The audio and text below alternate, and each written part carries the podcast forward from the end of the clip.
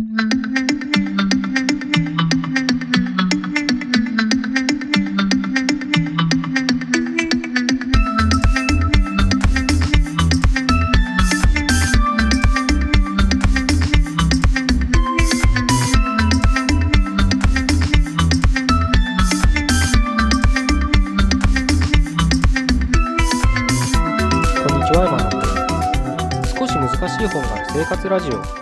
の番組は、哲学書や思想書などに興味ある方が、私も読んでみようかなと思うきっかけを提供する番組です。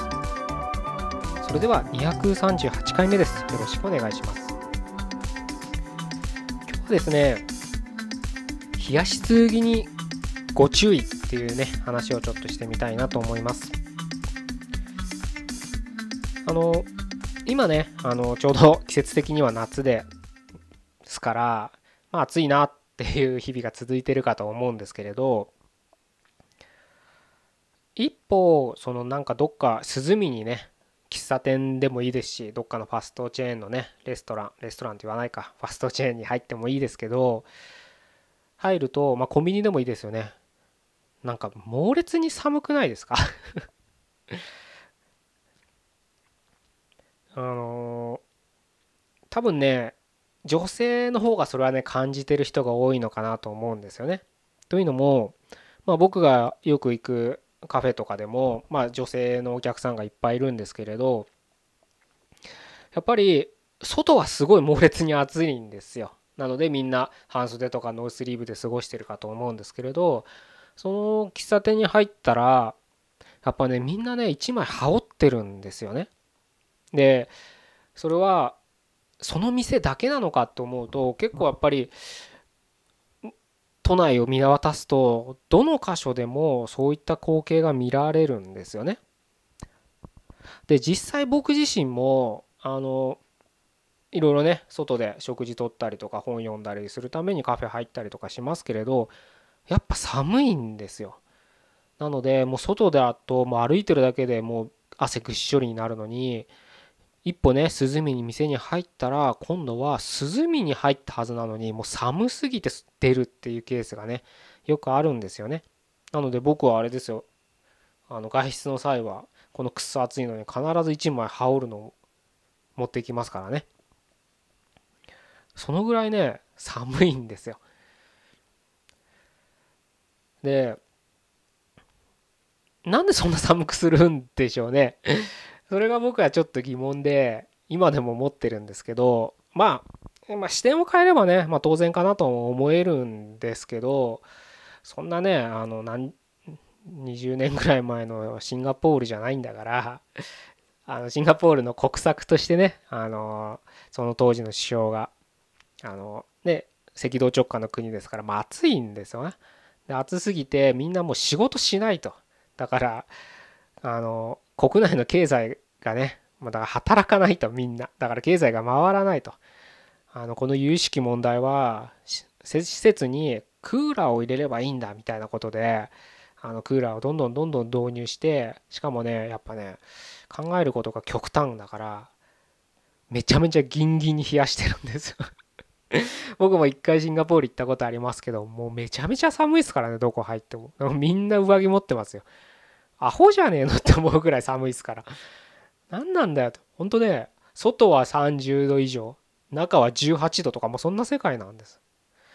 頭悪いなって思いながら過ごしてたんですけど、その旅行期間中はね。それがね、僕最近もう日本でも同じだと思っちゃってて、本当頭悪いんじゃないかってね、思うんですよね。そんな冷やして、いや、それはね、僕だけだったら僕は我慢したすればいいことですしそもそも外に出なきゃいいことですから解決するんですけどその周りの女性を見てももう男性も結構だからあの半袖で入っちゃってこうやって寒いなっつって腕さすってる人とか見ますからやっぱり多くの人にとっては寒すぎるんですよ。まあ、中にはね暑がりの人いますからうん、あのそういう人には快適なのかもしれないけど、まあ、それもどうかなと思うんですけどねやっぱ皮膚感覚バカになってんじゃないかなと うん思っちゃうんですよねだって例えば外が35度だとするじゃないですか。まあそれも異常ですけどね まあしょうがない。今そんな季節ですから、外が35度だとしたら別に18度にしなくたって、あの、外よりね、確か3、4度低ければ人間ね、涼しいと思えるんです。だから28度とかでも全然ね、あ、涼しいなって思えるね、気温になるはずなんです。だからそれでいいじゃないかって僕は思ったりするんですけど、そうもいかないんですよね、やっぱりね。本当あの功利主義はどこに行ったって話ですよ功利主義が僕が正しいとは思わない正しいというかね別にそれがあれとは言わないですけどうんあのね最大幸福の最大最大多数の最大幸福ってねあのベン様が唱えた功利主義があるわけですよそういったスローガンが。誰の最大多数でも 誰の最大幸福にもなってないこの冷房の設定温度。たまにねあの同棲したり結婚した当初ね旦那さんと奥さんのあの暑がりの旦那と寒がりの奥さんみたいな感じで、寝る時のエアコンの設定温度で揉めたりするなんて話たまに聞いたりしますけどまあ2人間だったらねなんとかね解決策は探れると思うんですけどそういったねあの不特定多数が集まる施設においてはねなんで中庸というかねそのなんだろうちょうどいい快適だろうと思われる温度にね設定しないのかなっていうのはね常日頃から僕の疑問なんですよね。でまあさっきも言った通りある視点を視点を変えればあの分かるんです。例えばねうん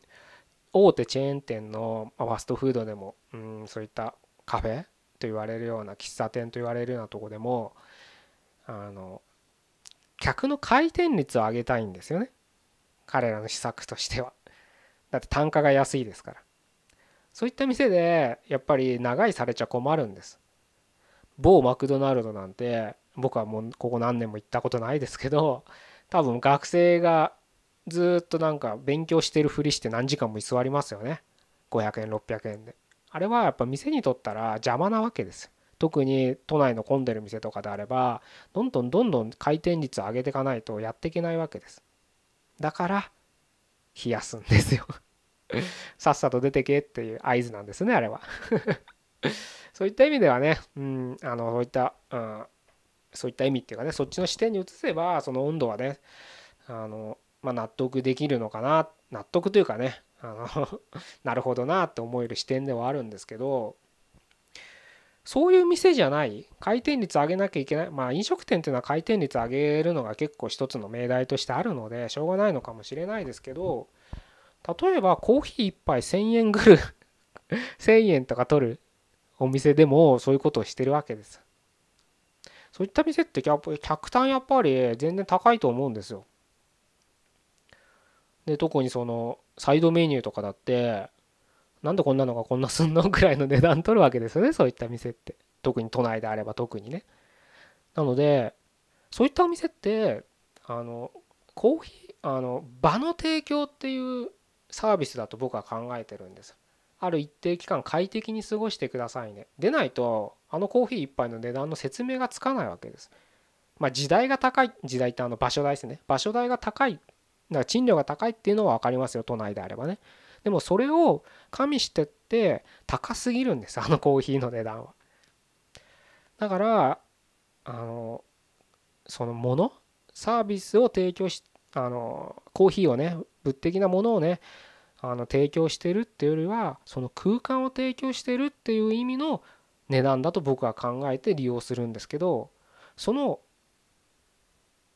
快適な空間がこの季節快適じゃないんですだからもう行かなくなるんですね僕とかはね。だって入れないっすもんだって。いや別にそんな2時間も3時間も4時間も5時間もね。いるわけじゃないんですよ。うん、まあ本読む時とかはねちゃんとちょっと落ち着いて読みたいなって時は長居することも多くありますけれど例えば30分だって快適に過ごせないんですよそういう店は。だって寒くてしょうがないんだもん。ホット飲んでる。僕あの冷たいもの飲まないんであのそういった店でもホットこの季節でもホット飲むんですけどホット飲んでたって寒いんですからどうしようもないですよね。いやそのくらい冷やしてるんですよ。本当にねバカなんじゃないかなって 本当に思うんだ。いやだかエアコンの設定がねなんか細かに何度って設定できないで最大か最小みたいなね。最高か最低みたいな設定しかないなら納得できるんですけどそんなエアコンないですよね。なんであのねあの温度にしてるのか不思議でしょうがないんです。これねあの何度も言うように僕だけだったらいいんですよ。行かなきゃいいんですから。でも周り見渡したらみんなそうなんですよ。だからやっぱりねの多分これを聞いてくださってる方、まあ、女性の方も多いのは知ってるのであの共感してくださる方多いなと多いとは思うんですよ。うん。本当にねそう思いますよね。かたやねあの僕があのまあしょっちゅうはいかないんですけど行くねなんかおじいちゃんおばあちゃんが営んでるね、まあ、週4日ぐらいしか営業しないんですけれどあの定食屋、まあ、揚げ物やとんかつとかねそういうの出すほんと老舗の店がある40何年やってるって言ってたかなあるんですけどまあ客席もカウンターしかない小さい店なんですけどその店はねこの季節でもエアコンつけないですからね。あるんですよエアコン。暑いよババアとか言いたくなるんですけど わがままな客ですよね。ただもうほんとねあの引き戸のねほんと古いお店なんで引き戸の店のあのドアをね全開にしてねあの閉めないんです一切。蚊とか入ってくるとかそういうのそういう次元じゃないです。もう閉めない。んですあとまあのれんはかかってるんで外から丸見えにはならないですけどね。その窓全開でね揚げ物やってますよほんと。もちろん出てくるのは日本茶が出てきますからね。水なんか言ったら出てくる出てきますけど。どうぞっつってあったかいお茶ですからね。なかなかなお店ですよね。でも自然とね、まあ、その店、まあ、と本当都心のど真ん中にあって風通しがいいとは言えないんですけどあのドア開けてあの打ち水やってるんですねそのおばあちゃんが定期的に。なので、まあ、確かに暑いは暑いんですけど我慢できる暑さなんですよね。外でじん歩いててもねベトベトじとじとするねあの不快な暑さではなくてあ日本の夏だなっていうのが感じられる暑さでうん決してあのギンギンに冷やしたね。喫茶店とは違ってまあそこはね定食屋なんで食べたらすぐ出ていきますけれど、うん、その食べてる間長くても調理時間はしてもまあ3 4 0分ぐらいだまあそんなにいないかな分かんないけど。やっぱねうんすごく快適に過ごせるからね。あの夏でも。まあ冬はさすがに閉めてますけど、うん、定期的に行ってしまうのかなというふうに思うんですよね。まあ実際、まあ、さっきも言った通りあのビジネス的な視点から見たら冷やさざるを得ない。環境もあるのかもしれないけれど、うん、もう少し あの節度をわきまえたね中庸って視点があるとあのまたそれはそれでビジネスとしてのやり口っていうのは見つかるんじゃないのかななんて僕は思ったりしますよね。うん、特に今結構ね喫茶店で仕事してる人とか多いですよね。あのいいのか悪いのかどういう成果が出てるのか僕にはちょっとわからないですけどあの働き方改革とか言ってねあのやってまあだから大きな企業はちょっとずつちょっとずつやっぱ採用してますよね。まあそれがいい方に転んでるのかどうかわかんないですよ。僕の知り合いはすごく有名な大手企業に勤めてますけど、まあ、やっぱりあの別にオフィスにねあの必ず行かなくてもいいみたいなだから外でも仕事できる環境っていうのがもう整ってるんですけどまあその分ねどこでもいつでもメールが見れる環境にあるっていうことはそれだけ何か見えないものに拘束されてるっていう心的なプレッシャーは出てしまいますよね。そういった意味でどっちがいいのかはわからないですけれどまあだからまあそういった人が増えてるイコールねそういった外で仕事する、うん、喫茶店で仕事するって人まあ平日そういったところ行けばそういうサラリーマンとか OL とか、まあ、あとはちょっと昔に流行ったノマド的な人たちとかがね増えあの見かけると思うんですよね。でそういう人たちはやっぱりその場所でねを必要としてる人たちですから、うん、もし快適であればリピーターになってくれるわけですよね。多少単価が高くても。じゃあそういうお客をターゲットにねするのであればもう少しいろいろなねあの快適な